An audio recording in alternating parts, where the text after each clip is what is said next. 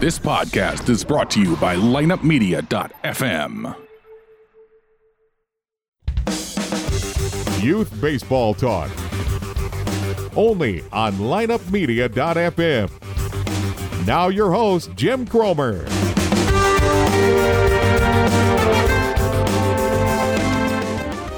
Hello, everybody. Welcome to this week's edition of Youth Baseball Talk. I'm your host, Jim Cromer.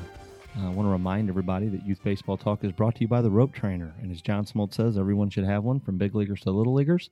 So make sure you check out the ropetrainer.com today. Uh, speaking of the Rope Trainer, I hope you guys are really enjoying the Rope Report, as brought to you by uh, our good friends over at the Rope Trainer, of course, and Kirk McNabb and all the gang at the uh, Dirtbag Nation. So, you know, really enjoying all the stuff that they're bringing to the show. It's it's it's an it's a phenomenal ad for us, of course, to continue to provide you guys with information and just general things and knowledge uh, to give you something to think about, which at the end of the day is all we're trying to do. Uh, this week, I'd like to welcome back my partner in crime, Spiker Helms. What's going on, bud? It's going. It's going, but where's it going? Is that really the question? It's it's middle of summer and it's uh it's it's busy busy.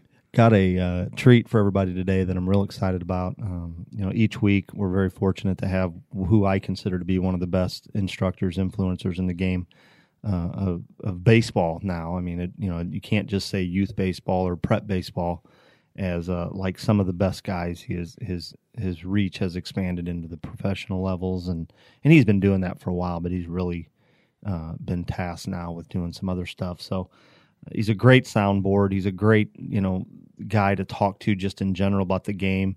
Uh, I like him because he's very realistic, very honest, and that's our friend Justin Stone, who brings the EliteBaseball.tv training tip of the week e- each week. He's going to join us today as he's got a lot of stuff going on with EliteBaseball.tv that he wanted to share with everybody. Uh, making a lot of uh, improvements over there, not necessarily improvements as much as just a lot of things enhancing uh, what is already a great product and a great organization. If you're so fortunate as to ever uh, meet Justin, see anything that he does, go to any clinics that he might be involved with, as always, I highly recommend it. After you hear what he has to say, I mean it's it's you're gonna want to jump online and, and jump on his website as well as his YouTube channel. Um he's he's unbelievable. Yeah, he's awesome, and like I said, I mean, we can't, you know, we can't do this show without having some of the some of the better influencers be a part of it because at the end of the day, um, you know, we're talking a lot about, and- you do a great job with the Rawlings Tigers and everything you do over there, and I know you're very well respected, but you know, it it I'm at, par- I'm not at the level of Justin Stone right now. Well, yeah, but I mean, the you know where where Justin get his start, you know, and I and I know you do an unbelievable job, and all the kids that are a part of what you do are lucky to have you. So, um, but that's really hot. But see, that's the whole purpose of the show, right? It, it, it's it's not just for for guys that you know they don't even really know much about baseball, but their kid loves it. I mean, it's for guys that are really good. We we should always be learning. I mean, that's the sign. I'm telling you out there right now. If you're playing for a guy that acts like he knows everything and has no interest in listening to anybody, or has no interest in continuing his education within the game, or thinks that everything everybody else does is wrong, everything he does is right, turn around, grab your kid, and run. Don't walk, run away. Because I'm telling you, all the good ones are learning. When I go to these clinics, Spiker will attest. When we've been we've been to them together, all the good ones are in the audience writing, and all the ones that think they know everything are at home screwing stuff up. I'm sorry, but that's a fact. You can do with it whatever you want, but I'm telling you, I've seen some of the best coaches who you would think, why do they need to be here with iPads recording, with note taking, uh, with their recorders recording the audio, uh, going to the Q and A's after. You know, I, uh, it's amazing. I, I saw the first time I ever saw Justin speak. I, you know, they do they do their presentation, which is about 45, 30 to forty five minutes, and then they go outside and they set up an area for them to do Q and A.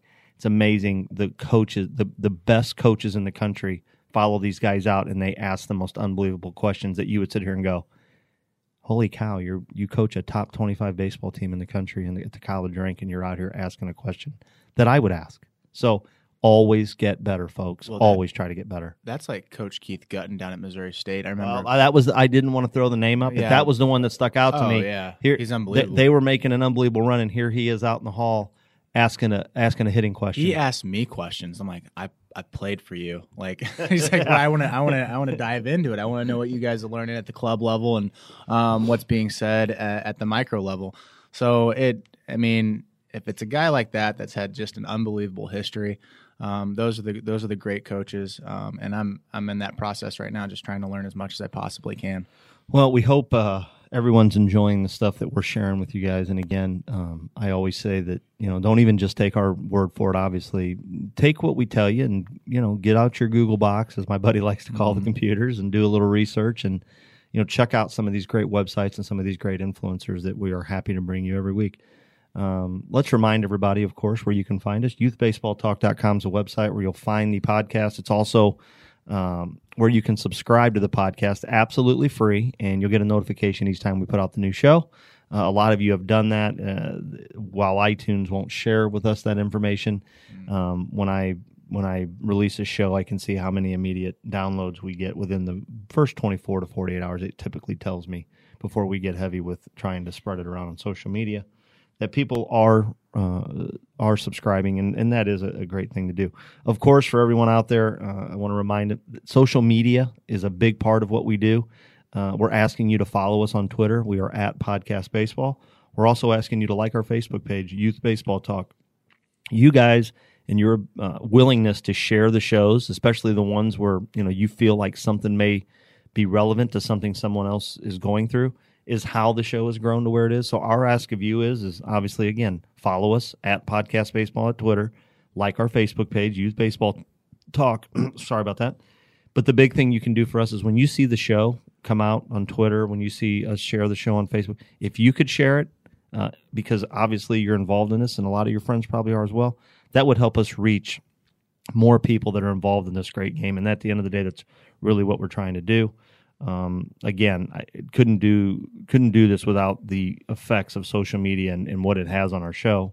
It, it's a big thing, and we're and we're in the trenches. So when you when you comment back to us, we're going to comment back, and um, we're going to be in that conversation. Just not going to be just a forum where you guys talk to each other. We're going to jump in there. Um, obviously, not every single comment because um, at sometimes our posts will run with a lot of comments, but we will jump in there and we will um, give our responses. Well, and again, it's just it's you know it's a great thing to have that tool of social media and everybody wanting to get involved. We want everybody to be involved in the show and to feel like you're involved because ultimately the show is for you. Uh, if it's one of those things that if you've ever listened to it and you thought, man, I feel like they're talking to me, we are because that's how I feel when somebody's, you know, I, I know they're giving a general presentation, but it, it typically happens where they wind up talking about something that I guarantee you at some time I've had a question about. And that, that makes it a quality experience for me when I get an opportunity to hear guys speak. It's almost like we're in a dugout. We're just talking. Yeah, for sure. No, that's a great, great idea or, or whatever. But all the great things happen over conversation. Think about after games when you go to your kids' games and everybody goes somewhere and eats and you sit around, and you talk, and inevitably situations come up and this happened and and unfortunately, if something goofy happened, whether it be with a player or a parent or an umpire or something, it the conversation comes up. It's how we handle those and what we choose to do with that that we think we can make a difference, and that's really at the end of the day what we're what we're here to do. Uh, one last thank you has to go out to all the folks at lineupmedia.fm. They are the fastest growing podcast company on the planet. Uh, the numbers tell us that if you're listening to this show and you're a podcaster, you're probably listening to up to somewhere around six podcasts that you've chosen to dedicate your time to. I promise you, if you go to lineupmedia.fm, you're going to find another podcast or two that really interest you. Um, you know, our friend Pete Caliendo with Baseball Outside the Box is another show very similar to this one. Pete has unbelievable access to some great people within the game of baseball, and I would highly encourage everyone to make sure they check that out. And again, lineupmedia.fm so supportive of our show uh, I highly encourage you to check it out. Our producer Andrew and Brian, who typically are the two guys that help us, they you know they make us sound like we we have professional voices. Sometimes I listen to the show and I know that my voice does not sound that good because um, I hear myself on voicemails and it's it's ridiculous. And then I hear myself on the show and I'm like, who is that guy? It's almost like you want to do the voicemails yeah. inside the studio. I'm gonna ask Andrew if I can do my voicemail. yeah. Whether that'd be good, but um, but no, it's it's you know we're very very happy to be to be a part of this. So while I'm throwing out thank yous uh, as I typically like to do, um, a thank you will always go out to this guy, uh, and that is Justin Stone with EliteBaseball.tv. As I've mentioned, he was one of the first uh, influential guests that I had that was knee deep involved in this that I felt like made a difference. And again, I tell the story all the time of how uh, my relationship with Justin was kind of formed it all started with uh, my cousin, well, my wife's cousin, who is a minor league uh, hitting instructor and coach for the Pittsburgh Pirates that used to be with the Chicago White Sox, and he had met Justin and you know really thought a lot of him and and really you know felt like the stuff that Justin was talking about was applicable whether you were a 25 year old big leaguer or you were an eight year old or seven year old t-ball player. It was just it was very understandable. It was very relatable. It was very transitional from instructor to player and when my kid started playing and I was looking around, I obviously went to him because I mean, let's face it, you know, the guy played at the highest level. He's coaching at the highest levels now, and uh, I respected his opinion. So when he turned me on to Justin and I found him on YouTube, I just thought, man, this is a guy that I got to get on here. So uh, had him on the show, and and then you know he enjoyed doing it, and I enjoyed having him. And then he, when I asked him if he'd like to be a part of it, he jumped uh, all over the opportunity. I say opportunity for him; it was really an opportunity for me, and, and now Spiker, of course, but to have him as a resource for us each and every week is an absolute blessing for the show. Uh, he's got a lot of new stuff going on, as I mentioned at the intro of the show. So let's welcome him in and hear exactly what's going on with Mr. Justin Stone and EliteBaseball.tv. Justin, you there? Yeah, Jim. Did you call me the YouTube guy? Because I'll, I'll walk around at clinics once in a while, and people will. I guess you forget about the power of the internet and the power of YouTube. I'll walk through a clinic and say, "Oh, that's, that YouTube guy. That's that Justin guy."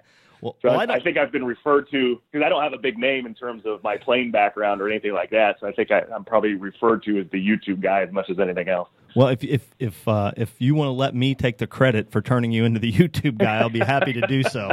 But I think I'll be honest with you. When I found you, I think you had, were well on your way with uh, having a nice presence on YouTube. But um, you know, it, it was uh, it, like I say, I, I say all the time, it was very uh, fortunate for me to find you and and use you as a tool um, eh, for teaching the game of baseball to the kids that I actually coached. Uh, again, I uh, and then just the small world. A guy you know very well that I know, Coach Funkhouser here in Edwardsville, was a big fan of yours and had taken the time to come up and to some of your stuff and had brought his whole coaching staff to some stuff you were at. So again, it was a natural, easy learning process for me. Um, and again, you make it real easy. I know a lot of the people that listen to the show that are now disciples of EliteBaseball.tv. Again, I, I'm not quite sure where you're going to get more bang for your dollar when it comes to instruction. I mean, we spend tons and tons of money every week on this and that, and for a very minimal fee, you get access to your your you know everything you're doing basically for a whole year. So again, it's a very useful tool that I suggest everybody check out. Again, that's EliteBaseball.tv. But um, with all things in baseball, and especially the good ones uh, you're ever evolving, ever changing, and I guess the key word would be getting better. The key words would be getting better, and that's the the motto of our show. Uh, you embody that, and you're you're a great example that I use all the time of a guy that's probably one of the top guys in the country at what he does, but yet you're always learning and getting better. Uh, I know you got a lot going on. Why don't you uh, tell us what's going on with Justin Stone these days? Well, I think as over the last just year or two, when you hear more technology just in the everyday presence of a baseball game. Where in certain stadiums you'll see exit velocity, launch angle, definitely on like the Fox broadcast of the World Series. It's everywhere now. So I think technology companies are realizing that it's not just the golf world in which they can make money, and there, there, there's just a lot more resources being poured into the tech side of baseball. The more that that happens, I won't say that the game changes, the game gets smarter. And when the game gets smarter, people can get better faster. So I'm really excited on some of the projects I'm working with with different tech companies as a consultant of getting my hands on some things first that again I, I say this I feel like every two years, but there's something on the verge of of making the swing so much more easier to understand and it's going to make players better a lot faster. So, you know, since we've met last, and, and done a podcast. I did a little bit of that with the Cubs in spring training, just kind of a, a technical advisor, consultant, working with really their coaches as much as their players of trying to get them how to understand as simple things as 2D video analysis, but really getting an understanding from the biomechanical sense of how to play, make players more efficient. And that's the bottom line of it. And it's just not that we're tr- go ahead. Justin, where where do you see the technology going in the next six, eight, 12 months for baseball? Well, what technology? That's a great question, and the one I'm excited to answer. Because what technology allows us to do is look further back in time. And you think of it almost like the same technology that you know NASA has of they can You know, they're reaching further limits into the, the, the outer universe and they can see back in time in a sense where, you know, light rays are coming from years and years and years away. We learn more about our universe that way. The, the swing is the exact same analogy. The farther we go back in time, the more we learn about it. And so, with the 3D kinematic shirt that, that you guys probably saw uh, Majestic do at the ABCA, uh, that's on the on the cusp of coming out now and being released here very shortly. Now I can get a snapshot of how efficient the body is in the rotational aspect of the swing. But even there, we can say in the output of your swing, this is where you're breaking down efficiency. This is where you are efficient. So yeah, I can I can hit that moment with drill work. But you can go even further back in time if you can go into the loading mechanism itself. So we know in the load stride process, the end result, that ball contact, ball strike that we have, when you rewind back, you find most of the errors were in the load stride process of the swing, and that caused some error by the time you get the ball strike. So if I can go back to the very first thing that happens in movement, which is the loading process itself, and get objective data about that, there's no more guesswork in any part of the swing. I was working with um, got a college guy right now from uh, a power conference that's doing basically a summer boot camp with me, and he's working with us and doing working with our younger kids during our summer camps, and I just work with them and hit every day. And there's a couple things we saw in our HitTrax yesterday where I was telling them to get into your legs more. And we saw the exit velocity just jump up from like 98, 98, 98. Then it went 104, 104, 105 instantly. And I'd like to be able to say it's because we are creating better leverage and ground force into the ground. But that was just subjective to me. It looked better with my eye, and we saw a result being better on the HitTrax. But what if I could measure that? What if I could say, yes, precisely, we created more ground force? Your angle of force was this direction. You stayed in your legs longer. The weight transfer happened at the precise moment of time to create that better exit number. We're going to be able to do that. And so, what that does for me, it takes any aspect of guesswork out of it and make something that's been taught subjectively for 100 years really completely objective. If you can link the biomechanical understanding of body movement with the technology numbers that are being objectively given to you. So basically, I have four plasma screens that'll be just above my head. I'm not going to sit there and stare at them, and nor do I want the player to every time. But if I need to go back to some number to either validate or make a teachable moment, I've got it. So I'm really excited about uh, some of the force plate technology we're working on as well. That'll be put in the batter's box. You know, um, I had the opportunity to bring um, my son and um, and and obviously our friend's son, the, the the gentleman that's in charge of all this stuff that we're doing here. A, they're both you know seem to be decent baseball players and, and on the rise. And we had the opportunity to come to one of your uh, camps over the winter where you were utilizing some of this uh, technology with one of the gentlemen that I know you work with with the Cubs. I got to tell you, as for a parent. Uh, sometimes it can be a little intimidating to be completely honest with you and i know that a lot of parents sit there and think is this all really necessary?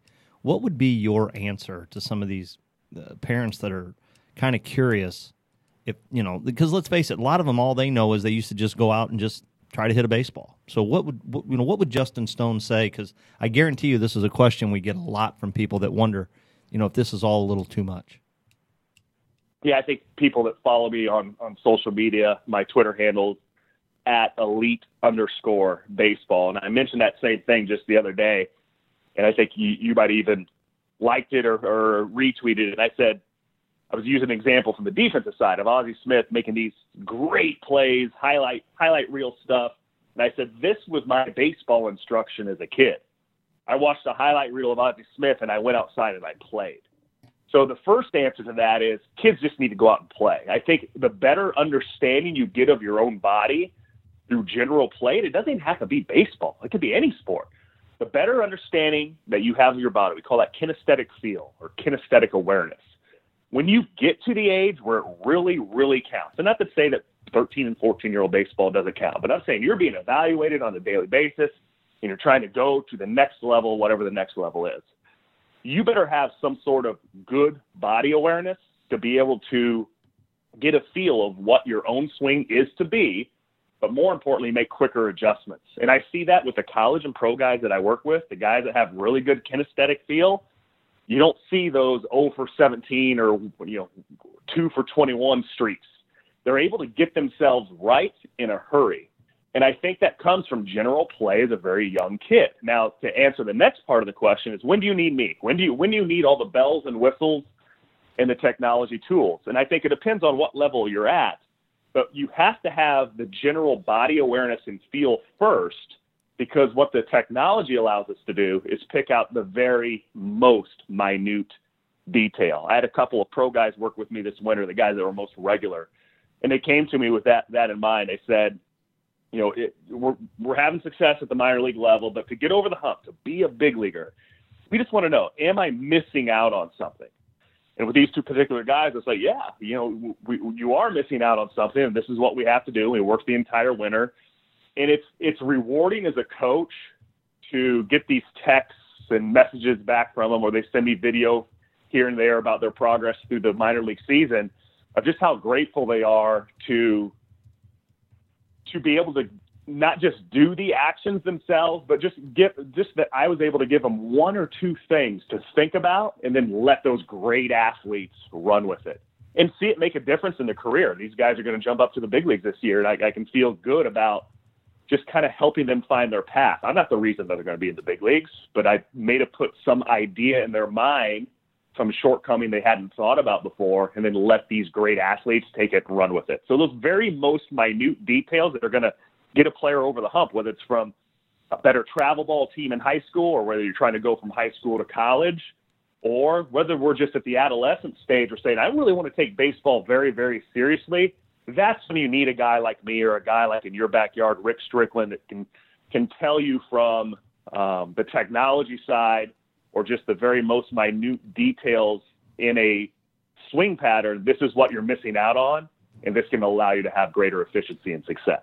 You know what's amazing too? You I don't brought, think you brought it real quick. I want to say this. You brought up our friend Rick Strickland, and I find it odd too that he, a couple of guys, and, and, again, I'm very fortunate to have you both as a part of the show. But you both basically are now involved with big league clubs, and a lot of it has to do with what you guys bring to the table from a uh, technological standpoint of, of of analyzing the swing, being able to use stuff like video and analytical data, and help uh, every player, I don't care whether you're 10 or you're 20 trying to make it to the big leagues, it's amazing that, you know, a couple of guys that uh, we have access to are involved in that. What I do think's odd is how are you and Rick going to, because I know you guys do a lot of stuff together anyway, but here you are with the Cubs and here he is with the Cardinals. Uh, how's that going to go down when you guys have Christmas dinner? because I am a lifelong Cardinal fan growing up in Southern Illinois. And if I'm not mistaken, he Rick grew up on the south side of Chicago and is a Cubs fan. Yes. so we joked about that uh, earlier in the week. But you know, down the road, as uh, my prediction, and I, I have no basis on this, but I think as 10 years ago when you saw big league clubs starting to get into the analytics, and now at the beginning of that, when it was just hardcore eyeball to player scouting done the the old school way it was kind of made fun of. You know, analytics guys are these aren't baseball guys. These are guys coming out of Harvard and Yale, and what do they have to do with baseball? Most of them didn't have baseball backgrounds. Very few of them did. But that merged into the game for the betterment of the game, for the betterment of scouts too, to find out what are the trends that make good players good. And now you're seeing this on the technology side, where clubs are experimenting of bringing in guys like myself with maybe a biomechanical background, um, a kines background, or just the, the tech side of it. And they're delving into that right now. And the Cubs are one of those clubs that always tries to be on the cutting edge and ahead of everybody else. But there's other clubs that are doing it too. Down the road, my prediction is there'll be complete uh, units within every organization. There'd be departments of just guys like me. Maybe it's one one guy like myself with two or three other people helping them. But you're going to see these guys around in spring training, fall instructional league, and in the back video room of the clubhouse late into the night after the game, analyzing swings, analyzing data, and providing more information for coaches. It's just the natural progression of the game. Uh, baseball was a little more resistant to it than maybe some other sports, but you can't ignore it. It's not going away. And now that you've seen a couple clubs that are experimenting in it, other clubs are going to pick up on that, and nobody wants to be behind. So I think it's going to be a kind of a, a fun thing for for me from a professional standpoint because I don't think it'll just be with one club down the road. I think uh, until you see more guys like uh, the driveline people and guys like myself that have the baseball tech and biomechanical backgrounds, um, as more of those come out of school, I think you're going to see them being present in more major league organizations too. But until that time comes, it'll be exciting for me to probably jump around to multiple teams I would anticipate next spring training. Do you think virtual reality and augmented reality is going to be play a factor yet, or do you think that's not even in the case for baseball? No, it is. it, it is. is. And, okay. Um, without getting too far into that, but I know that's that's being. I can't let too many cats out of the bag, but that's that's being experimented with already at very high levels of baseball. Well, I, I, the tools that you use, I mean, I mean, I saw you post on on social media that uh, I know you were really happy for him, and I'm, I hope I don't butcher his name. And this is near and dear to your heart, uh, Spiker, as you played at Missouri State. But is it Booger, Jake Burger? Jake Burger, yeah, was was mm-hmm. drafted and, and first round, and you know, and I got to tell you that Justin, the clinic, the first clinic I went to with you uh, when um, Missouri State presented, and, and I think you remember that they put on a great defensive clinic. Um, mm-hmm. he was a freshman, and those two guys that were there, I remember us talking to him, and they had, you know, they knew you had worked with him or whatever, and they they said he's this guy's going to be legit first round type guy. I mean, he's a, just a flat out hitting machine, and I thought it was interesting that you said he was your first. I, I don't know if he was your first or he was your first continual Skype client. And yeah, kind of the first digital client, right? You know, and that's a guy. And that was their idea, not mine. That was their family's idea of doing that. It's like, well, we can't really get to you on a regular basis. Would this work? And I said, let's try it. And it, it worked pretty well. I, that seems, you know, and, and the first time I heard that, I thought, not that obviously I would ever doubt you or anybody for that matter, but I thought, man, is that is that really realistic to to not be able to put your? I mean, this sounds terrible to say on a kid show. Put your hands on them, and and you know what I mean. But that you know what I mean? Like sometimes you you know visually showing or, or, or putting or feel or or, or t- it just it just seemed odd to me. But obviously that and and heck, I even know that that you know I believe uh, Jack uh, who who's been on this show before, Jeff's son. I think he's a Skype client now, and because he just loves doing stuff with you. Mm-hmm. And I tell you, from the professional standpoint, again, it made me a much better instructor because we did take one of those senses out of the teaching learning environment. I can't touch them. There is no physical feel. So I have to demonstrate and articulate. So taking one of those things that I, I am really hands on in a lesson and I'll get my, my hands on an athlete and say, you need to move this way and get them to feel it because that's truly what the swing is. It's feel. Uh, it made me a much better instructor when I had to take that aspect out of it. But, but from a parent's perspective, the listener of your show, Jake was a first rounder, a really, really good player. But you know, when he was at CBC in St. Louis, he had flaws. Um, he, there's still things in his swing that he has to manage. He was very uh, outgoing of trying to, you know, find answers that were going to make him better, and obviously has a great work ethic to get where he is today. But it wasn't like when he was at CBC that guys were saying, "Yeah, this is a, this guy's going to be a first rounder." You know, it's uh, he was a really, really good baseball player, but I don't know at the time that he was getting interest from, um, you know, your powerhouse traditional baseball schools like LSU or Miami or anything like that at that time. Yeah, he was. So there's was a testament to a kid with. Right, right. So there's a testament to a kid with a great work ethic that's looking for the right answers that are going to make him better and then this is something that's really important to me that I've been saying in, in the last few weeks to some some college guys that are now here after the season. Be convicted in what you're going to do. I think so much time is spent on is this the right swing, doubting myself when it's not going well. The first thing you blame blame is mechanics. It's like once you figure out what you want to do and what feels good to you, be convicted in it.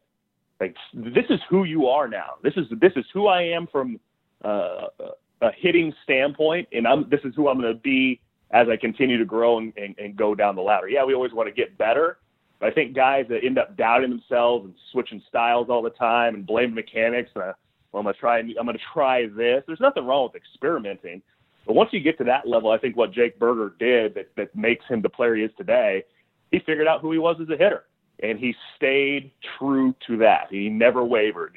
and that's uh, you know it's going to take him to the South Side of Chicago here pretty soon in a big league uniform. Justin, at what point um, do you start using technology in a player's career? Um, example, kind of this podcast is um, predicated with youth youth baseball in mind. Um, but then we, we also talk about high school, college, and professional. That's what we've talked about so far. At what point do you start using technology with a player? I use it every time I step in a lesson or a teaching situation. One for me, um, if anybody can truly say they can see everything that happens in such an explosive, dynamic movement of a swing, they're lying to you. Even a standard video, which is 30 frames per second, is about the same frame rate. If you had a frame rate on the human eye, it's about what it is. You can't see that fast. It's nice to be able to rewind and look at things over and over again, but the use of high speed video, which is as accessible as on your iPhone today, makes it so you, you're not guessing on that aspect of it anymore either. So it's like, it'd be like going to the doctor and telling them you think you have a broken arm, you explain your symptoms, but the doctor never takes an x ray. Well, how do you really know? Right? So the, I say the video is your X-ray. It is your MRI. I'm not going to miss anything off of your video. The second thing is a lot of your youngest kids are visual learners. So if there's something I want to point out to really hit home on a coaching point or two, theme of that day, I'm going to show it to them quickly in video just so they can get a visual reference of where they're at. So I use it all the time. Again, it's not something that I completely rely on, because I think you can overdo that very, very easily and become way too analytical. And you heard me say earlier, the swing is feel. It's a feel thing. It's not, I'm trying to teach this swing, and I use this in the cage a lot. I'm not teaching you this swing to make it look good on a baseball card. I'm teaching you this swing so you can mash the baseball. So the numbers on the back of your baseball card look really good. Um, that's what we're trying to do. And that's completely feel. But the ability to use technology to aid and feel is irreplaceable. You know, um, for me, and and you know, I remember something you said to my son when you were we were helping him. You you basically told him you said, "Listen, all I need you to do, occasionally, you know, we're obviously four hours apart, so you're not going to drive up there all the time, but." You, you know, all you need to do is just send me a video sometime of you swinging, and I can tell you how you're doing. I mean, just a video. That's just all I. You know, you were like, "That's all I need. I just need to be able to see it, stop it, look at it, see where you're at." And I know a lot of that comes down to you talk a lot about you know the sequential hitting and the five the five points and you know the the five absolutes of hitting and some of your great stuff that you've talked about over time. And it is amazing how you know as you get and I say this all the time as we get a little smarter listening to guys like you and we do we get smart enough to be dangerous. You know I say that too a lot but um, it is amazing how video has changed the game of baseball. It, all sports really but it, it, in all aspects, not just training, but just the way we see it, the way we look at it. But if you're not, so I guess where I'm going with this, if you're not embracing it, then you're basically fighting an uphill battle because I don't think it's something you yeah, can win no if you're doubt, not one to no use doubt. It. And, and the people that are you, they're usually afraid of what they're going to see because they don't know what to change what they are seeing. You know, so it's that little bit of the fear of the unknown is the fear of learning as well. So you get that that resistance in baseball, no doubt. You mentioned those five absolutes. I think the longer I've been in this, the more I realize there's less and less absolutes. I think I'm down to like one absolute. If we have another interview next year, I'll probably say there's no absolutes um, because there's just a million different ways to skin a cat to get to be a successful hitter, to get to find your style and consistently barrel up baseballs. But you mentioned your son sending me a video, and then I can look at it. And if he has some sort of kinesthetic feel, we go back to that. How much did we play as a young athlete and under, learn to understand our body? If they have some sort of kinesthetic feel, I can coach you over a text message. It takes me 30 seconds to review the video and say, think about this. And guys, this is how I coach my pro players because I'm not with them all over the country at different minor league parks. They're sending me video. We talk about what they feel I give them some suggestion to think about in BP the next day. And more times than not, because they have great feel, eh, when I say more times than not, it's it's not 100%, but it's pretty close. They come back to me and said, "Man, that that's all I needed." And then you, you know you see a guy take off for a couple of days, and that that's as rewarding as it gets. You know, I'm not. I, I don't even mention a lot of times the pro guys' names that I'm working with because it's it's not about me. I want them to revel in their success because it's about them. But to feel like I can help guide a guy to reach his dream. Because let's face it, anybody that's in pro ball, their dream is making it to the big leagues. I feel like I have a little piece of that too. And I did get to play in the big leagues. I've been around big league teams. I've never been a guy that's got starstruck around that for being a big league clubhouse because I just always felt like this is my job. This is who I am. I'm a part of this too. But don't don't let me kid you to think that I don't get just as excited as probably their parents do when those guys finally get a big league call up, and that's that's something that's very very rewarding to me. But that's something I'm doing with all of our students that we're hoping to launch really in the next few weeks a digital platform where I can not just coach these professional players or college players around the country digitally. I can do this with anybody across the country. And it's going to be a part of our elitebaseball.tv site, but it's going to allow me to have somebody have their own page, ping it, put the video up there. It'll tell me when it's up there. I do the voiceover. It sends it right back to them. But even better than that, it gives them the a drill prescription of what they need to work on the next day, the next week, et cetera. And it kind of just allows us a digital dialogue where they can talk about what they're feeling. I can give them information back, and it may be even on the mental side. It may not even be a physical thing because a lot of times this coaching comes down to being a psychologist as much as a, a biomechanical analyst. But it's going to just give me some really neat interaction with our elitebaseball.tv members in a way that they can get personal one-on-one coaching with me. I mean, you've made some other enhancements as well. Um, you know, you've helped kids of all ages, and really enjoyed when we had the opportunity to come up over the, over the winter. And you know, there were kids of all ages in there. I know um, one of the new things you, you you've been doing is the kids corner. How's that going? That's good. I, I think we just get those questions a lot. Like, I get this, and you're using a lot of big words, and you mentioned I try to make it easier to understand from somebody that's nine years old to 29 years old. Um, and I think that's just, you know, general communication skills in life.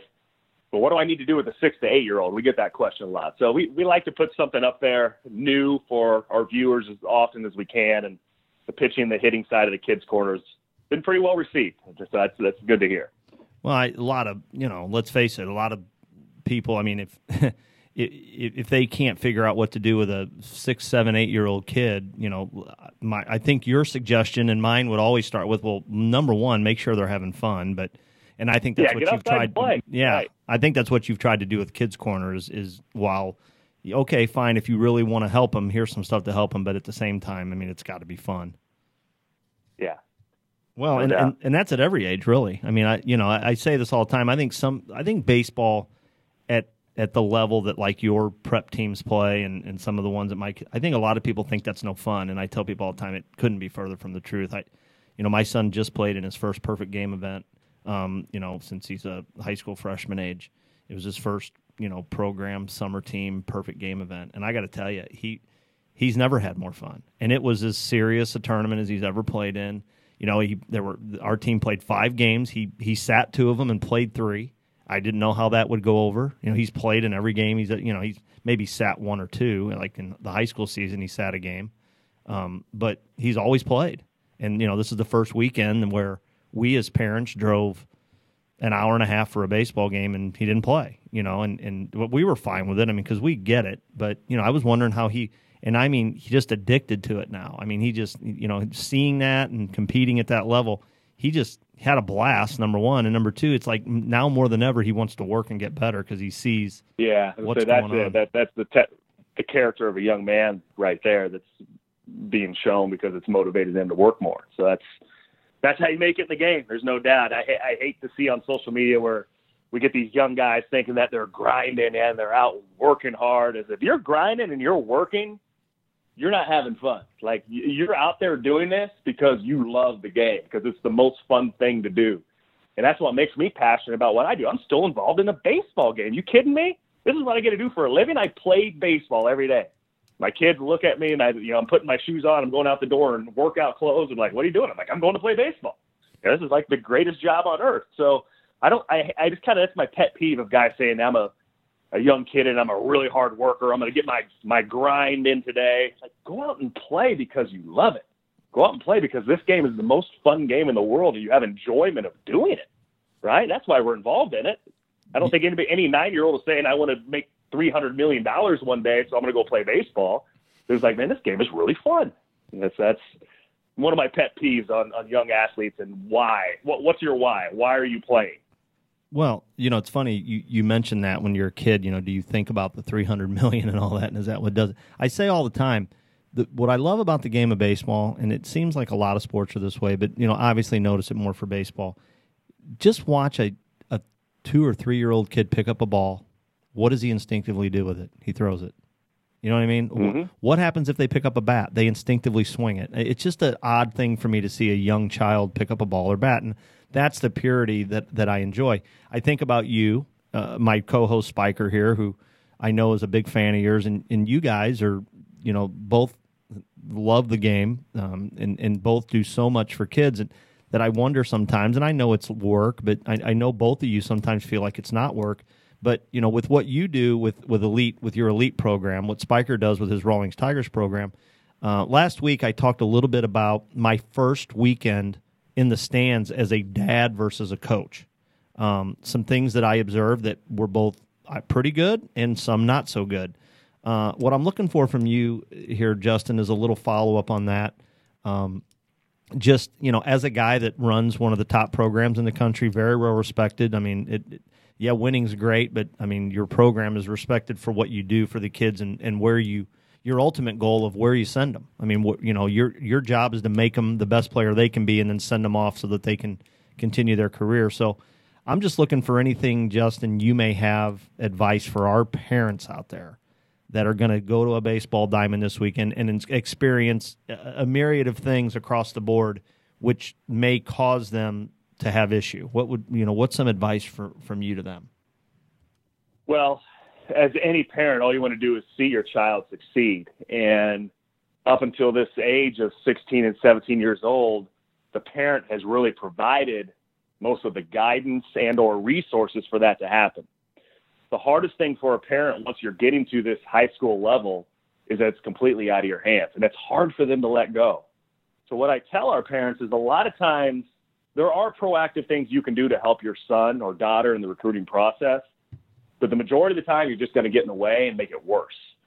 So, yeah, it's good for you to help put together an email list for your son to to put together emails to send off to college coaches. Yeah, aid him in putting together that Excel file of data for him. But when it comes to recruiting time, you need to get as far away from the field as possible. And the more you become present to a college coach, the worse it is for the player. They want to hear interaction from the player. They don't want to be having to talk to a parent about the player, nor having a parent sit there and provide excuses for why the player isn't doing X or Y that day. Baseball is a game that's built around failure. You hear that cliche all the time. And these college coaches are used to seeing players fail. So it's not just that one day that they evaluate him, the player doesn't play that well that day that's going to get him crossed off a list. It's how the player and the parent react to that failure that oftentimes gets him crossed off the list. I can't tell you because I was a, a Division One coach at one time myself.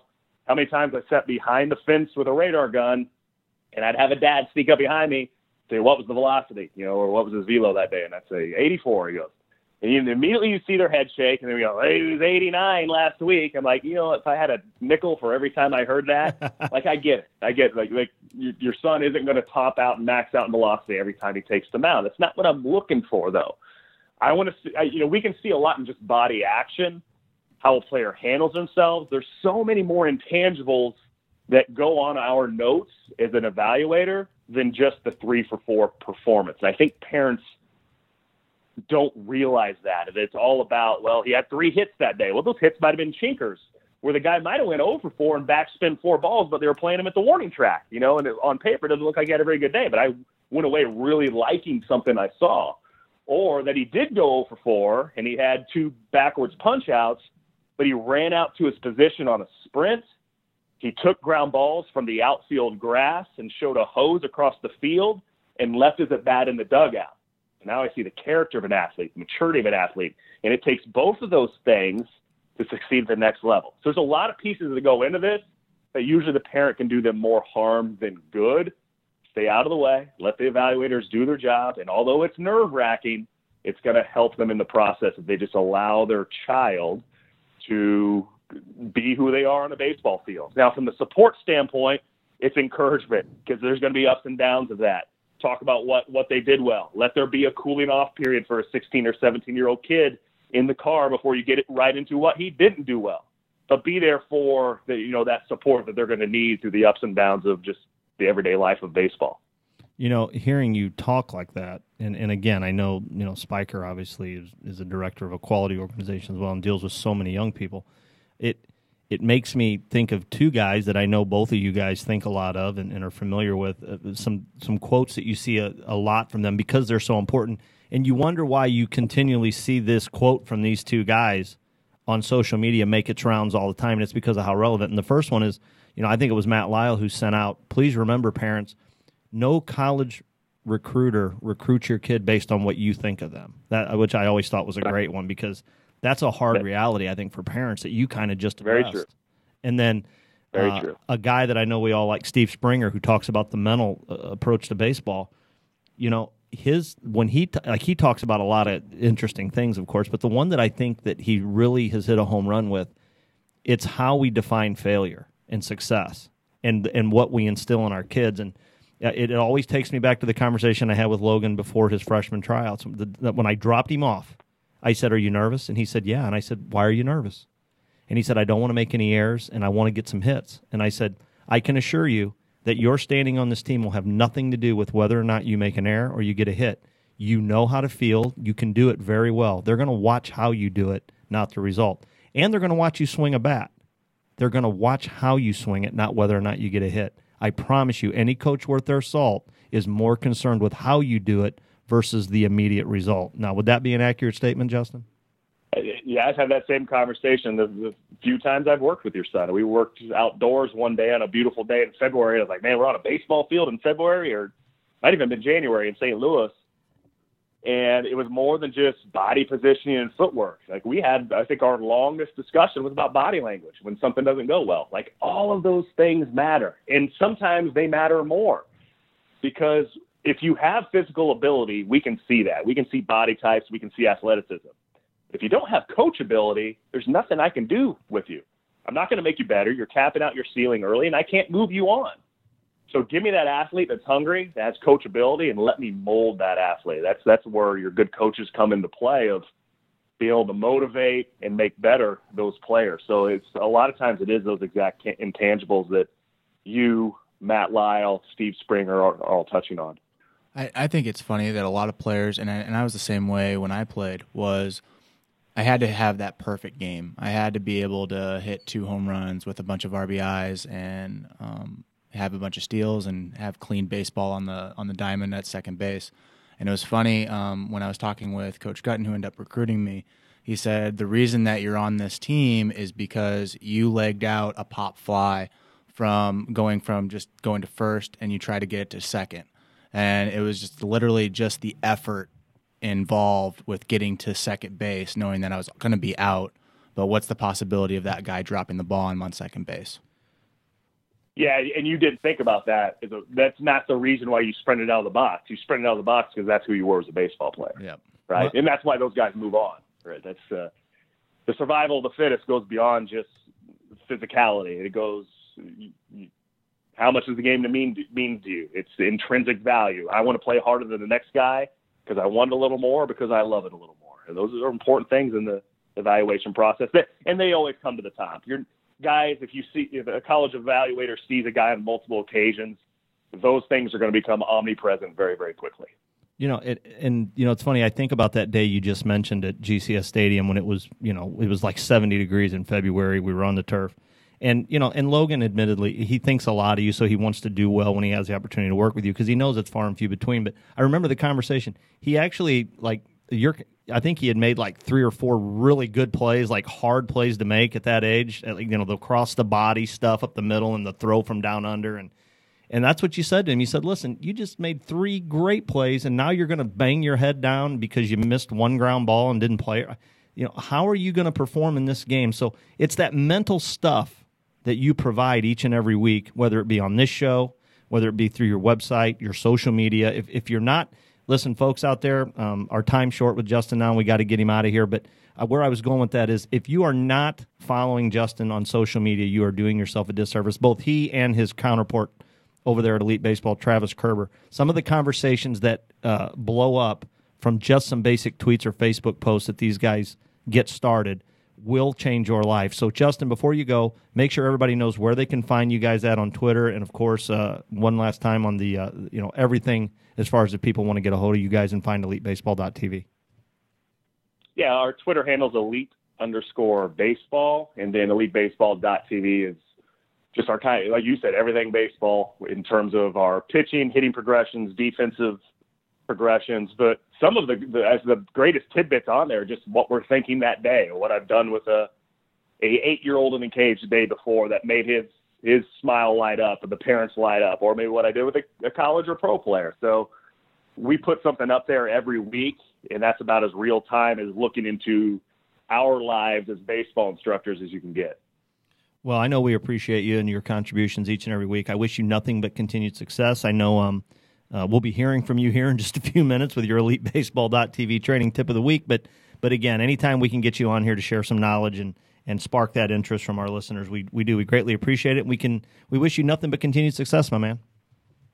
Well, thanks for having me on, and same to you. I know your show just keeps getting bigger and bigger, and the the guests that you have on uh, great info from all across the country, and I'm a listener myself. So um, there's a reason why your product is continuing to grow too, and it's not from what you're trying to do from a business standpoint. It's what you're trying to provide for your listeners from a quality standpoint. So, congrats yourself. Well, no, that means a lot to us. I know because uh, again, you're a you're you know you're a you're a big influencer within this game of youth baseball, and rightfully so. So, Justin, thanks for joining us, taking some time. I know how busy you are, and like I said, we're going to hear from you in just a little bit here with your tip of the week and uh, and again, folks, you can look forward to that each and every week. We'll talk to you soon, Justin.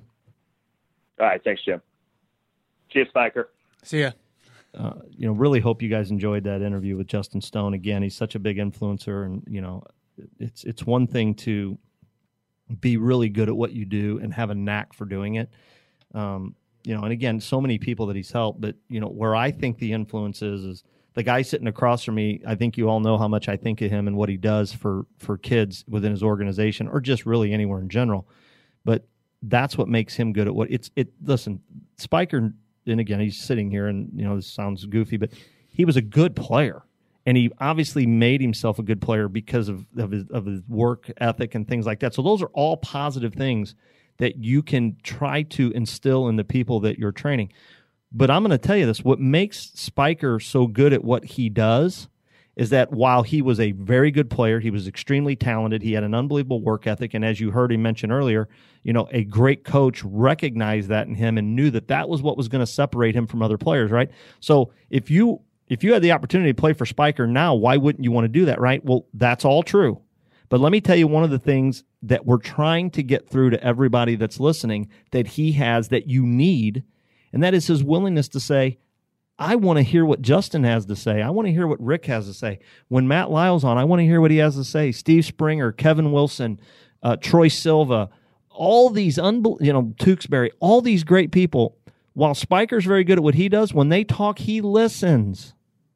And he doesn't sit here and say, Well, I disagree with that. That's stupid. And I'm not going to. No, he listens and he tries to get better, even though he's very good at what he does.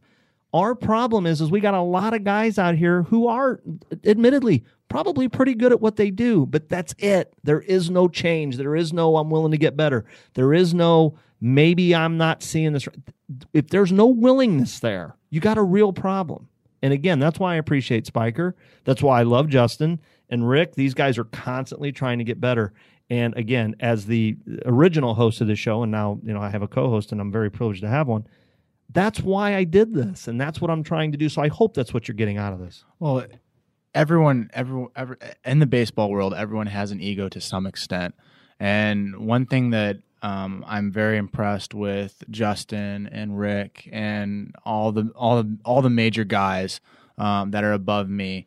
Um, they they're very humble and they're always willing to learn. I guarantee you, Justin's probably on Instagram or YouTube and searching searching other key influencers and trying to dig into what they're giving and what they're what they're talking about and seeing if it matches up with his beliefs and if it's something that he might not have looked into um, because that that's exactly what I do and I I'm I'm very grateful that we actually got him on the line because I know how busy he is with his with his stuff. Well, again, I think it's a uh, I think it's an opportunity anytime to to hear him speak. You should take it and listen. So, again, very happy to have him. We're going to hear from him here in just a minute. But first guy we're going to go to here is everybody's friend Kurt McNabb from Dirtbag Baseball Nation. He brings you the rope report each and every week. Uh, it's an opportunity for you to learn a little bit more about the rope trainer, uh, its uses, its functions, what it can do. Again, we've been fortunate to have on their their great trainer. Chris Verna, you know, the, the trainer to the stars, as I like to call him. We've had John Smoltz on before talking about the difference that the rope trainer can make in your life. Uh, make sure you check it out, theropetrainer.com. It will make a difference, I promise you. Uh, again, we're very happy to have added this to the rotation of um, what I would call informational por- informational portion of the show, uh, just to give you guys a little bit of insight. Like I said, a lot of people interested in the rope trainer, and a lot of people going, but I'm not quite sure what to do with it. So now we bring you the rope report, as brought to you by Dirtbag Baseball Nation, and of course, theropetrainer.com. Thanks, Jim. Great show again today, as always. And I'd like to welcome back everybody to this week's episode of the Rope Report, brought to you by the arm care specialist, the rope trainer, and myself, Kirk McNabb of Dirtbag Baseball Nation. It's our mission, goal, philosophy, and desire to educate you on stretching, warming up your core body, throwing for all players, and pitching properly by learning how to use your entire body, not just your arm. My big issue with how most coaches and instructors train players is by usually telling them or teaching them to only focus on your arm to throw the ball. I don't know if they're meaning to or not, but my belief is that because we see and focus on the arm doing the throwing action, we have fallen into believing that it's only the arm we need to focus on training. We seem to always be reading on social media buzz phrases or terminology like arm care or let's get your arm right. And we've all heard those coaches that use buzzwords during a game and practice, like getting your arm speed up and fast on the backside. Coaches or instructors that say these phrases and buzzwords, unfortunately, are doing more harm than good. I want you to stop and really think about the phrases and buzzwords I just used. Arm care and let's get your arm right. What a coach or instructor is really saying to the player is, I'm only focused on your arm and don't understand it's your whole body that needs to be incorporated into every throw. Get your arm speed up, or hey, get fast on the backside. That's why your arm is dragging. It looks like this is the problem because our eyes are focused on the arm, but it's really not if you break it down. What happens now is that the player manipulates his arm to go faster, which isn't fixing the real mechanical problem. It's only temporarily fixing it. These are serious red flag phrases and buzzwords that you need to seriously take serious. If you don't believe me, you can test it out yourself by grabbing a ball or rolling up a sock into a ball and throwing it into your coach with only using your arm and not your entire body. Don't take a stride, don't do anything, just use your arm. Make your arm go faster and slower each throw and see how long it takes to start feeling uncomfortable in your arm. And now imagine doing this over and over again, game after game, and practice after practice. It's wrong. Simply wrong. Now you know.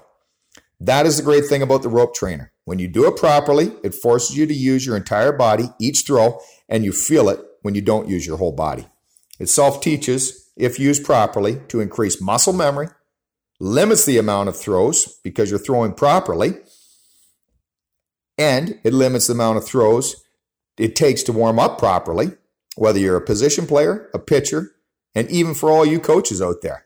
It'll help you. Trust me, I'm a coach. It helps me.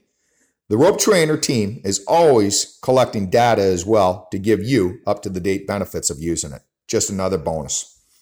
In this week's episode, or this week's video I've included, you'll see Earl Perrin talking about recommended warm up routine with the rope trainer in the bullpen. Please take the time to watch it as I can guarantee you will benefit from what you see. Really listen to why Earl recommends warming up this way and watch how his whole body gets involved in every pitch. If you have any questions at all about throwing, pitching, or the rope trainer, please don't hesitate to email me at dirtbagsportsnet at icloud.com. Or you can go directly to www.perfectpitchandthrow.com to get your rope trainer and become a part of Dirtbag Baseball Nation's rope revolution. Be sure to enter Dirtbag5 for your discount at checkout. I'm Kirk McNabb, Dirtbag Baseball Nation, and that's it for this week's episode of the Rope Report.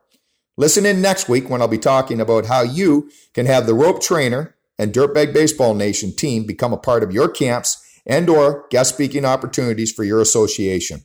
If you want to find out more information before next week, contact me at 519-836-6369 or 226-821-2402 or Dirtbag Sportsnet at iCloud. And be sure to follow the Rope Trainer on Facebook and Twitter at the Rope Trainer.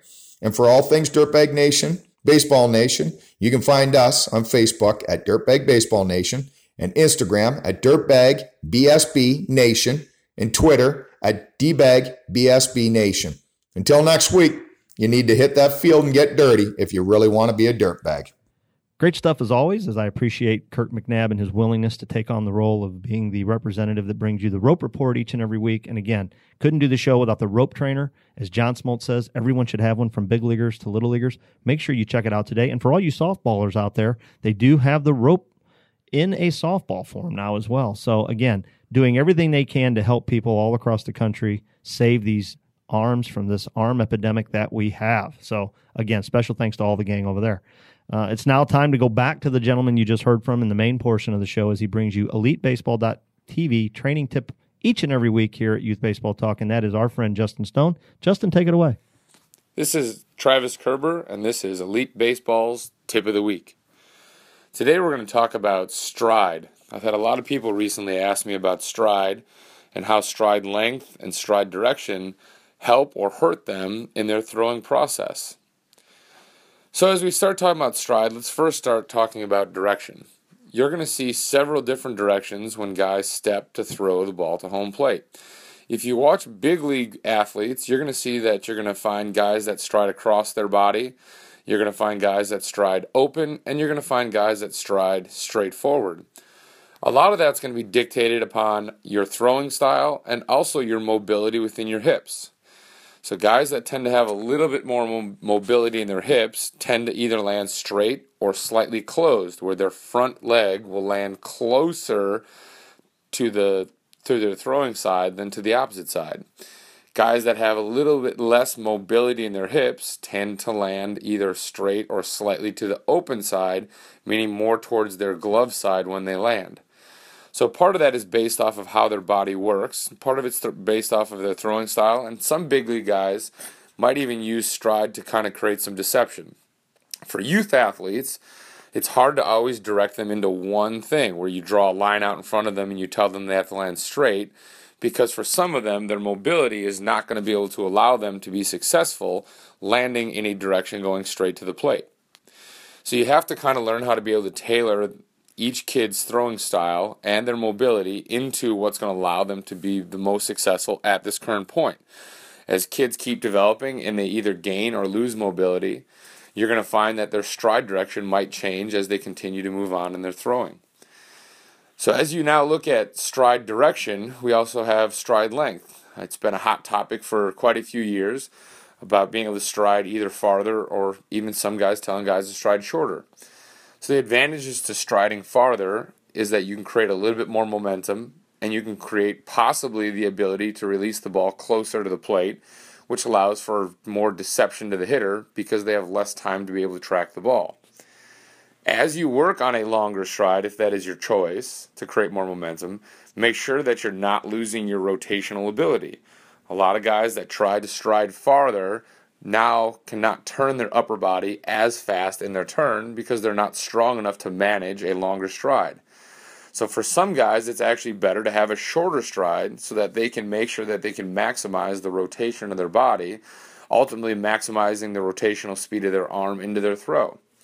So as you're working with your young athletes and having them work on stride length, I suggest that you find them to start with a shorter stride work on being able to create a faster upper body rotation, then allow them to start working out farther and find out how far they can step and still feel like they can be powerful in their rotational turn of their upper body.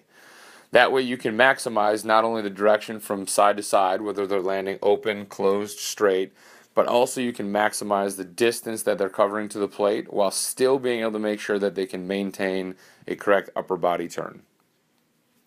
This has been Elite Baseball's Tip of the Week. Great stuff as always, my man, and we do appreciate. And again, uh, as Spiker mentioned, it, it you are. I say this all the time. Some, you guys are the busiest guys in show business, but you take the time to uh, to come on the show and try to do your best to to get your message out to the people that want to hear it. So thank you for taking the time each week to bring us the EliteBaseball.tv training tip of the week. Uh, and last but certainly not least is my friend and yours, especially if uh, if you're in this area, you know how highly respected he is when it comes to the game of baseball.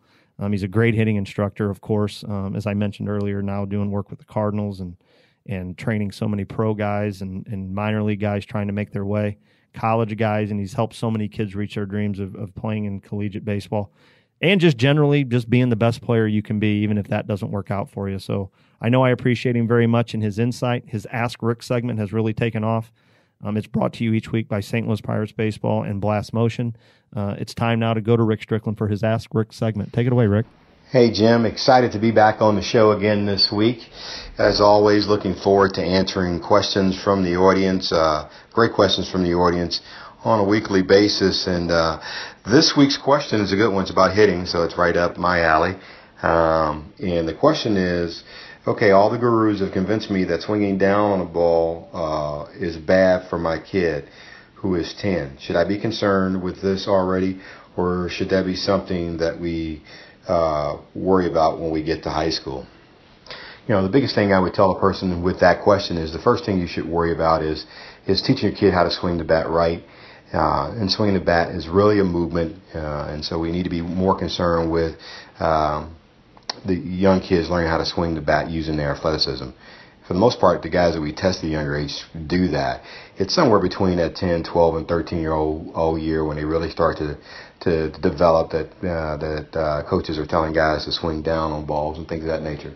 Now I'll say this: after researching things, there are certain pitches you probably should swing down on um, when you look at spin rates and things of that nature. But for the most part, the balls come in at somewhere between a 7 to 10 degree slope. So just the physics of how the bank game is made with a, with a bat and a heavy instrument at the end, when uh, kids rotate, the bat tends to fall. So the natural swing for a person is to actually swing up and slightly uppercut it because of you know just the dynamics of what's what's happening with the ball and and, and the weight of the bat and, and the rotational forces of the body. Um, however, you know, one of the things you start to look at is I spent all season, all winter, working with uh, some professional hitters, and we were using the HitTrax simulator and hitting home runs left and right, and working on launch angles. And then the game turned around, and then you're watching uh, Justin Verlander pitch to uh, Cody Asche, and Cody Asche kept swinging underneath balls, and you start to really get a good sense of what spin does to to the hitter you know, we talk about velocity, velocity, velocity, but as we find out, the hitters can hit you know almost anything that you throw up there at them. It's the spin that actually really kind of gives them gives them issues. And if you're trying to swing up on a ball that is that's got a high spin rate, the ball stays up or maybe even rises a little bit, or what we think rises a little bit, or probably more likely doesn't drop as much as the other pitches. It makes it very difficult to, to square that ball up. So what you see is the hitter ends up swinging underneath that ball. So I'll tell people there can be two extremes you know, there can be an extreme with teaching a kid. Anytime we teach something from a hitting perspective or some type of teach from a ball perspective, what I see is coaches and parents take it to the extreme. So we say swing down, there's an extreme swinging down action that happens there. Now we're starting to see it just in reverse when we talk about launch angles. There's an extreme uh, uppercut action that's going on. Really and truly, the hitter's real chance of being able to be success, successful is that that hitter has to aim for the middle of the ball, has to be able to aim for the middle of the ball. So when I tell you that, you know, sometimes your uh, launch angle uh, or your your attack angle of the bat may change a little bit. If you're aiming for a pitch that's not falling, you have to get on top of that ball a little bit. So you may have to swing down on that ball. So one of the things we tell our hitters is to aim for the middle. That's your greatest margin of error is trying to hit the very center of that ball. You might miss a little bit up uh, over it and, and get on top of it in a low line drive, or you might get underneath it just slightly, and those are the ones that turn into home runs. So, from my perspective, while you're teaching young 10 year old guys to swing or girls to swing the bat, teaching to be extremely athletic. Uh, and let the natural forces, rotational forces of the body produce the swing for you. And then, you know, um, anytime you hear the gurus online, you need to uh, be careful with taking that information uh, and just t- opening up that can and just throwing it on your kid right away. Experiment with it first, but really there's views like comfort zone and and where kids should be hitting the ball from. So that's my uh, take on whether or not you should be. Uh, uh, swinging up on a ball, I, I would say for the most part, that's, that answer is going to be yes. Uh, but there are instances where you probably do need to be swinging um, flat or even slightly down on balls. Depends on where the pitch location is. But at the end of the day, to summarize this, every swing the kidder should focus on hitting the middle of the ball. So Jim, thanks again for having me on the show this week. Look forward to, to next week's questions, and uh, I'll talk to you soon. Thank you, guys. Good stuff as always, um, Spiker. I got to tell you, uh, you know, we run the gamut there of of the rope report, which you know obviously is backed up by a Hall of Fame pitcher who is passionate about the arm problem. Then we go to Justin with his elite baseball, and, and again, everybody heard him speak. Every time we have him on, it's always a, a record breaking episode because I think so many people see what we see a genuine person that really at the end of the day is just trying to help. And, and of course, to have Rick on every week, um, you know, We have just lucky. smart guys. Yeah, uh, Serves make us look real smart, I isn't it? And and you're awful bright. I, I tell you what, man. I see. This is what I do. I surround myself with really intelligent people that know what they're doing, and then I come across as I know what I'm doing. It's awesome. I love it. Uh, put you put you at the key top of the influencers right there. Oh yeah, I'm, I'm an influencer. all right. Let, let, let, us be careful with that word, but but no, I enjoy doing this show each week, and like I said, for for those of you out there, I hope you enjoy it. The information is there for you. I say it all the time. In this day and age, if you're not getting smarter, you got a problem. You should be. And again, if if not, that's okay. But then don't put yourself in a position to affect so many lives because it'd be different if it was hard. I, I you know, 40 years ago we didn't have what we have now. 30 years ago, even 20 years ago. But now it has never been easier for you to get better if you want to influence young lives. And again, I'm sorry, but that's what the show was was built around. Coaches need to be coached. They need to get better. If you're one of those guys that think I don't need this, you have a problem. I'm sorry. When the best guys in the country are getting better because they're getting coached, maybe you should look in the mirror. Just an opinion. You know what's fun is this? We said this a couple episodes ago, but it's the golden age of content, golden age of baseball. Um, just learning, just learning the game. And when Justin, I know he didn't want to go down that route when I asked him about VR and AR. I mean, that's where it's going. Technology. Oh, yeah. That's the next step. And it That, this is that tells you he's knee deep in something that he just can't talk about right I know now. it's kind of So- like I was like hoping he would dig in Yeah, a well, little bit more. Yeah, but the best part of that is, is that you know, and I know, and our listeners are probably aware that when when it is time for him to talk about it, you're going to hear it right here on Youth Baseball. Talk. Exactly. So, hope you enjoyed the show this week, and we want to remind everybody to check us out at youthbaseballtalk.com. That's our website where you'll find the podcast. Uh, and again, I you know I get that Netflix feeling because each week when I see the downloads, we still have people downloading the very first episode I ever did over two years ago. Um, it's amazing how many back episodes get listened to. So what that tells me is is that through your help in social media, people that have never heard of us before are listening to shows, uh, and then they they basically, you know. They're like, man, this is good. What about this one? What about this one? And then they see some names of some influencers and things like that, and then we're ready to go. So again, uh, it just means the world to me that you guys are doing that. Again, it's all done through social media at Podcast Baseballs, where you'll find us on Twitter. Hit us up on Facebook. Just type in Youth Baseball Talk. Uh, like us, follow us, share our stuff. It's the way that you can really help us. Uh, reviews are great too. If you want to go to iTunes and leave a review on the show, um, there's also a way to do it on our on our uh, Facebook page. Guys, we cannot thank you enough for all your support. Thank you. This is Jim Cromer for Spiker Homes. We will see you guys next week on Youth Baseball Talk. Tune in next week for another edition of Youth Baseball Talk. Subscribe and leave a rating and review on iTunes, Google Play, Stitcher, or wherever you listen to the show. Find us online at youthbaseballtalk.com, facebook.com slash youthbaseballtalk, or on Twitter at podcastbaseball. Plus, check out all of our podcasts at lineupmedia.fm.